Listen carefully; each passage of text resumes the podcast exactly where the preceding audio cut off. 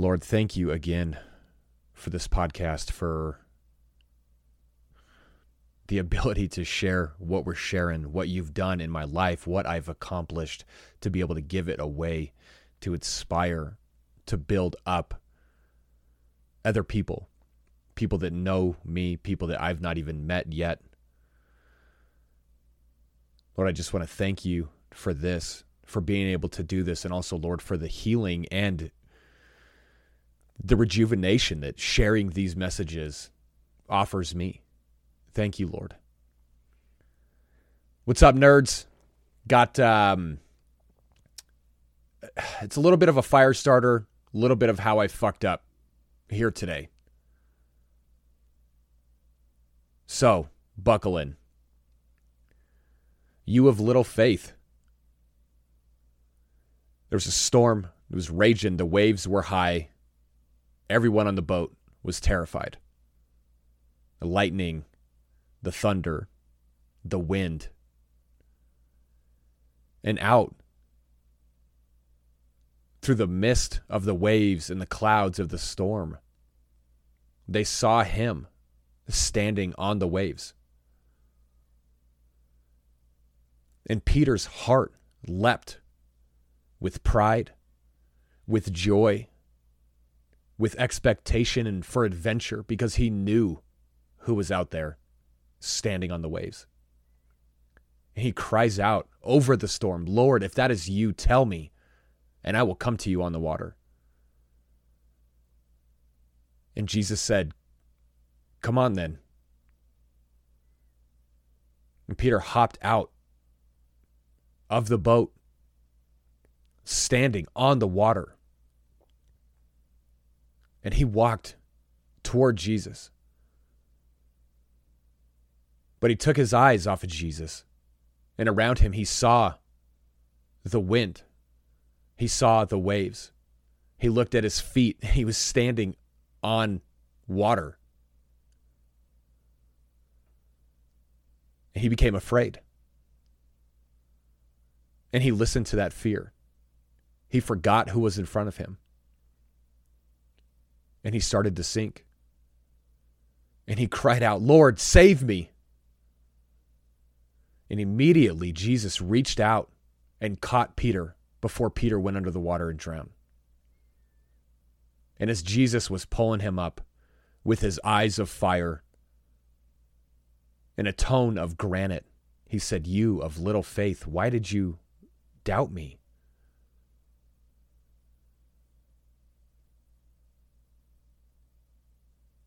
We're doing this episode today as a follow up to the secret sauce.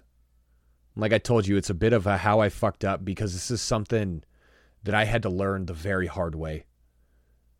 This is something that until I learned it, it cost me tremendously in life.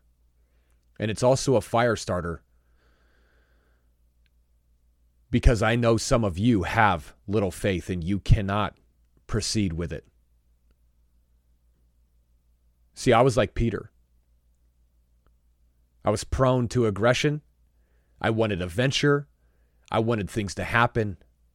I knew who Jesus was and I believed him. Then when Jesus called me out beyond the boundaries of my comfort zone, beyond the boundaries of what made sense, what I believed was possible, I didn't believe that I was forgiven. I didn't believe that I was a new man. Because I didn't believe it, I didn't understand it. Because I didn't understand it, I could not apply it to my life. This opened up a world of hurt and letdown for me.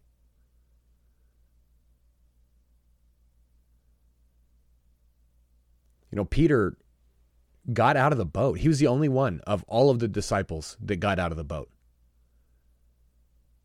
He's the one that walked on water toward Jesus just because he knew it was Jesus.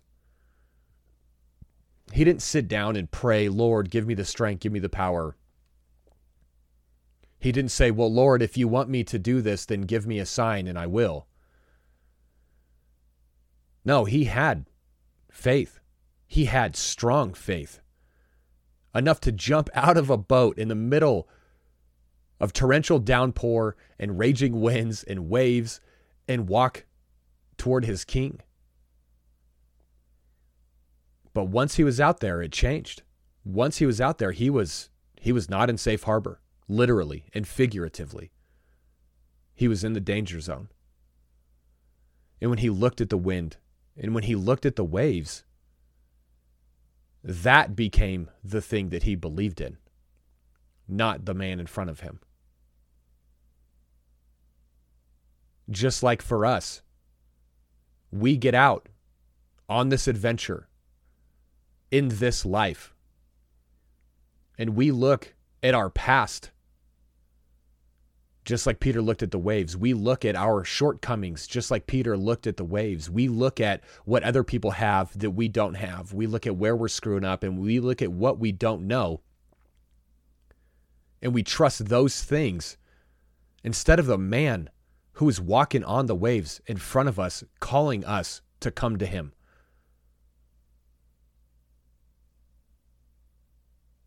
You cannot distrust the Lord. You cannot doubt him.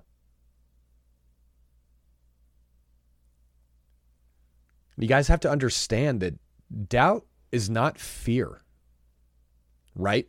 Doubt, doubt is not fear. You talk to anybody that's your hero. If it's sports, did they ever feel fear over a big game? Hell yeah, they did.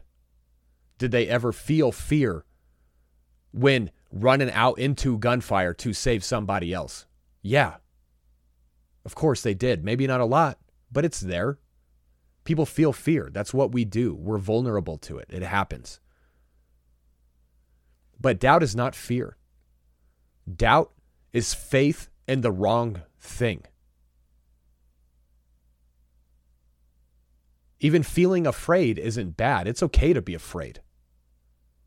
And some things should actually scare us. That means that we care enough about the outcome and our performance and what we're doing to have fear over screwing it up or missing out or doing the wrong thing. Okay, so fear is not bad. It's reasonable. It makes sense. Okay, but doubt, doubt is where we go wrong. And you don't doubt the Lord because you're afraid. You don't. It's it's not because of things happening in your life right now that you're doubting the Lord. It's not because of what you feel that you're doubting. It's not because of what someone did to you or what you don't have or what you don't know or what you don't see. It's none of that. You don't doubt the Lord because you're afraid. You doubt the Lord because your faith is small. You doubt the Lord because your faith is small. Now, with all of this, again, talking about this lesson that I learned at what is for me the epitome of the hard way this is where I want to focus. This is what I want you to pay attention to. You have to believe that you are forgiven, that you are redeemed. Once you believe in and you trust the Lord, you have to believe that you're a new creature, that you've been made new, that your sin has been atoned for. You have to believe that. And I'm not saying that you should never have fear. I'm not saying that you shouldn't question. What I'm saying is that you need to believe. He gave his life for you, he shed his blood, he rose again. The God of the universe came in the form of a man and paid the price for you. And once you believe that in faith, receiving that, you are changed and you are forgiven, and you have to believe that. You cannot leave doubt about this at all in your mind. Not a single doubt. There can be no doubt that goes unchecked. Any doubt that comes up about you being forgiven, about be, you being redeemed, about you being a new creature, about your sins being atoned for, any doubt whatsoever in regard to your salvation has to be immediately, forcefully, violently called out, confronted, and put into its place. Now, when I'm talking about being put into its place, sometimes my daughter doesn't want to listen to what I'm saying, and it's not because she's being disobedient. It's not because she's trying to be disrespectful. It's because we've raised her so she knows that she actually has a voice, that she has a say, that what she's doing is important. And when I was doing ninja class, she wanted to start volunteering and helping coach the classes for the younger kids. And so one of the other coaches gave her a volunteer shirt, and she's out there with us. And now there was a moment where we would cycle all the kids through the obstacle course at the end of class. So they do the entire thing after we've done our drills, after we've done our PT. And this one particular time, these kids are starting up on these blocks. We've got this giant rope. They're going to grab on it. They're going to swing over like eight feet of space, land on another block, and then start running through the rest of the course. And one kid was going, and we always offset them, right? I wait for the kid in front to get to a certain point before I send the next kid through so we don't have any traffic jams and the faster kids aren't waiting for the slower kids and whatever. And Amara, my daughter, I said, All right, send the next kid through. And she said, No, I'm going to wait. I'm like, No, baby, just send him through. And she's like, Well, dad. And I interrupted her because in that moment, I'm the head coach. This is my program. This is my gym. When I say to send another kid through, it's because I know what I'm doing. So just do it. So I said, Baby, trust me, just send the other kid through. And then she did it. And after class, we had to talk about it and why. And that when I'm saying to do something like that, if she has a question, to ask it, but to just trust me that I see what's going on and I'm just telling her what to do to keep the class moving. I had to put her in her place, right? We have to do the same thing with any thought of doubt about our salvation, about who God is and what He has done for us and what He says about us once we believe. We have to put it into its place.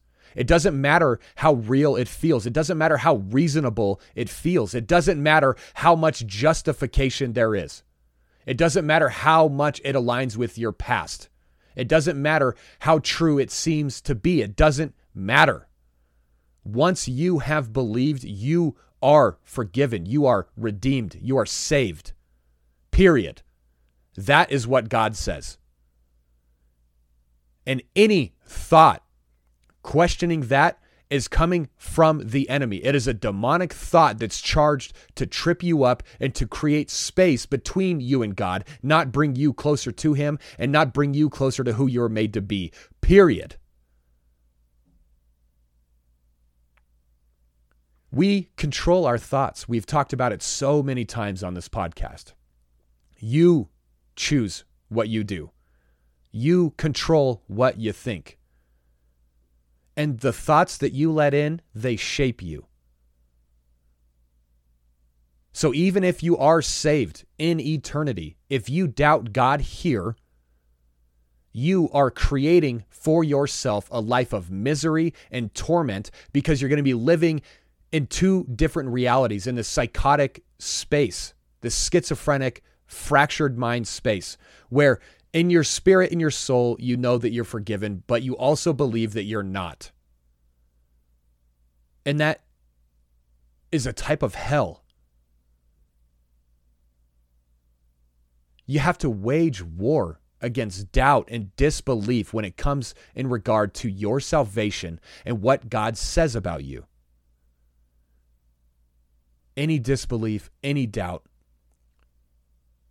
you need to fight it the same way you would fight to protect your child. You need to fight it the same way that you argue with somebody about getting your piece of something. You need to fight it the same way that you might fight with your spouse about being quiet because you're trying to sleep because you got to be up in the morning. You have to apply that same level of boundaries. No, you you are not welcome here. I don't care how much evidence you have. I don't care how reasonable this is. Because of what God says, because I am saved through faith by the grace of Jesus, I am a new person. I am not who I used to be. My life is changed. There has to be a boundary there where you do not tolerate any level of doubting Jesus. And now here's what happens when you doubt that you're forgiven, when you doubt your salvation because of your own little excuses. Oh, yeah, like he says I'm forgiven, but what about this sin? What about this attitude? What about this behavior I'm still struggling with? You're going to justify yourself into hanging from a noose by your own hand. This is what happens. You curse yourself to live life from brokenness, not from power. You cast off the grace and the power given to you to grow. Now, it's God's grace that actually protects you and gives you the power to change. That's God's grace. It's God's grace that gives you permission to be who you were made to be. But when you doubt it, when you doubt that you're saved, you take that grace off of your shoulders and you try to do life without it. You try to do life without the power to actually do life. The next thing that happens when you doubt your salvation, when you doubt what the Lord says, you expose yourself to the darkness and to the demonic where God can't help you. Again, He can help you in eternity. But you're responsible for your own choices and your own thoughts. He can't make you think or do anything. And when you doubt Him, you doubt His blood, you doubt the power of faith, you're inviting the demonic and the accusations and the torment and the arrows of the enemy, and you don't have a shield. Now, when I say that I learned this lesson the hard way, I did. I didn't just doubt salvation. I just didn't I, I didn't just doubt that I was forgiven. I didn't just doubt. I refused to take his hand thinking that I had to do it on my own. Like Peter went into the water, he cried out to the Lord for help. I went down into the water. I started seeing these things around me, these things in my past, these things that made sense. And I started to sink into the waves and I cried out for help. And when his hand came, I refused it because I thought I had to do it on my own. I believed his mercy up into a point, and then I believed that the rest of redemption was up to me. I had to make it right on my own. And I opened myself up to a level of darkness and pain and failure and letdown that I did not have to go through. The next thing that happens when you doubt your salvation, you end up living habitually in the same sin and poor decisions and the crappy lifestyle that's already tormenting you that you're looking for help to get out of. You just keep doing it over and over and over again. Because that power to change, that grace of God, isn't there because you've refused it, because you don't believe, because you're doubting, and because you're trying to do it on your own. You just stay stuck in the same place and you're tormented knowing you should be somewhere else, not being able to get there because of your doubt. And when you end up thinking that you're the only one that can make it right, you don't believe his salvation, you have to save yourself, right? You shoot yourself in the foot and you ruin your own life and the opportunities given to you by trying to atone for your sin in a way that God would probably not have you do it.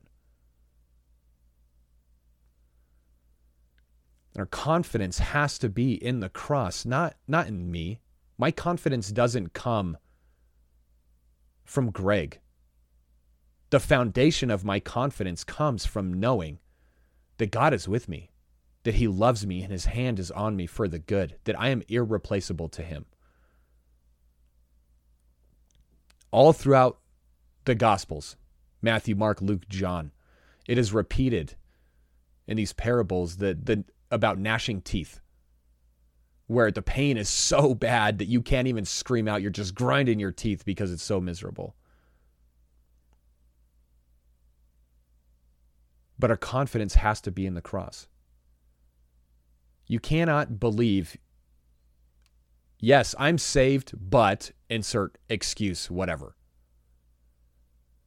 It has to be, I'm saved despite insert thing.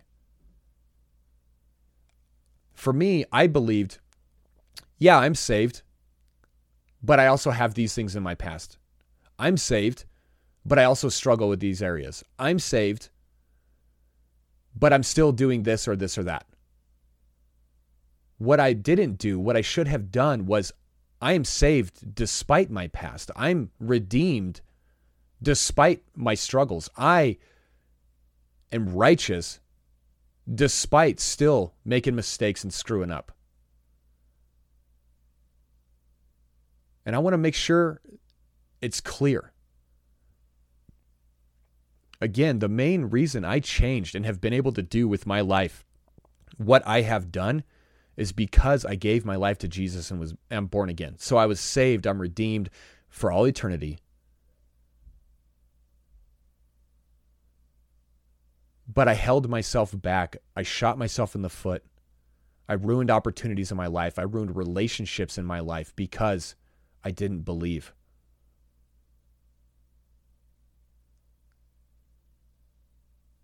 Now, I'm not trying to lie or to sell you all short, which is why I'm talking about this. Now, you should pray. You should pray for help. You should pray to be stronger. If you guys listened to our episode with Drew, we should pray to not be hypocrites. We should pray to know that we're redeemed, to experience his love, to know that we're loved, especially if because of parental issues and letdowns from our families, we have a really hard time understanding how someone can love us this much. We should pray for those things in addition to praying for those things, we should have a prayer that is not asking, but thanking. So, Lord, help me to not be a hypocrite. And thank you for my integrity. We should pray for these things. We should thank God that we are these things, that these things are already inside of us, and that we need to go do something that looks as if that prayer was already answered. Pray for it. Thank Him that it is real, it's already here, and then do something as if it was complete, as if it was 100% your reality. You want to be stronger in your faith? Pray for strength. Thank God that you have strength because you're made in His image, and then go do something that only a strong person would do. You have to be strong in your faith. Now I'm going to leave you guys with this. This comes out of Mark chapter 9. There's a boy who is tormented by a demon. And they called Jesus for help. And Jesus asks the boy's father, How long has he been like this? And the father says, From childhood. It has often thrown him into the fire or water and tried to kill him. And the father says, But if you can do anything, take pity on us and help us. And Jesus says, If I can, if I can, he says, everything is possible for the one who believes. And immediately the father proclaimed his faith and he said, Help me overcome my belief. Stop approaching your faith your salvation, your redemption, your path on righteousness with this, well, Lord, if you can attitude. It's weak. And God does not like it. He doesn't reward that because that's not faith, that's doubt. If you can. Really? You believe that He created the world. You believe that He created man and woman. You believe that He is omnipotent, omnipotent. You believe that He is eternal, He's outside of time. You believe that He can save people in eternity and forgive them. But in this life with these things, well, if you can, it's time for that to stop. Make your faith strong. We'll talk to you nerds later.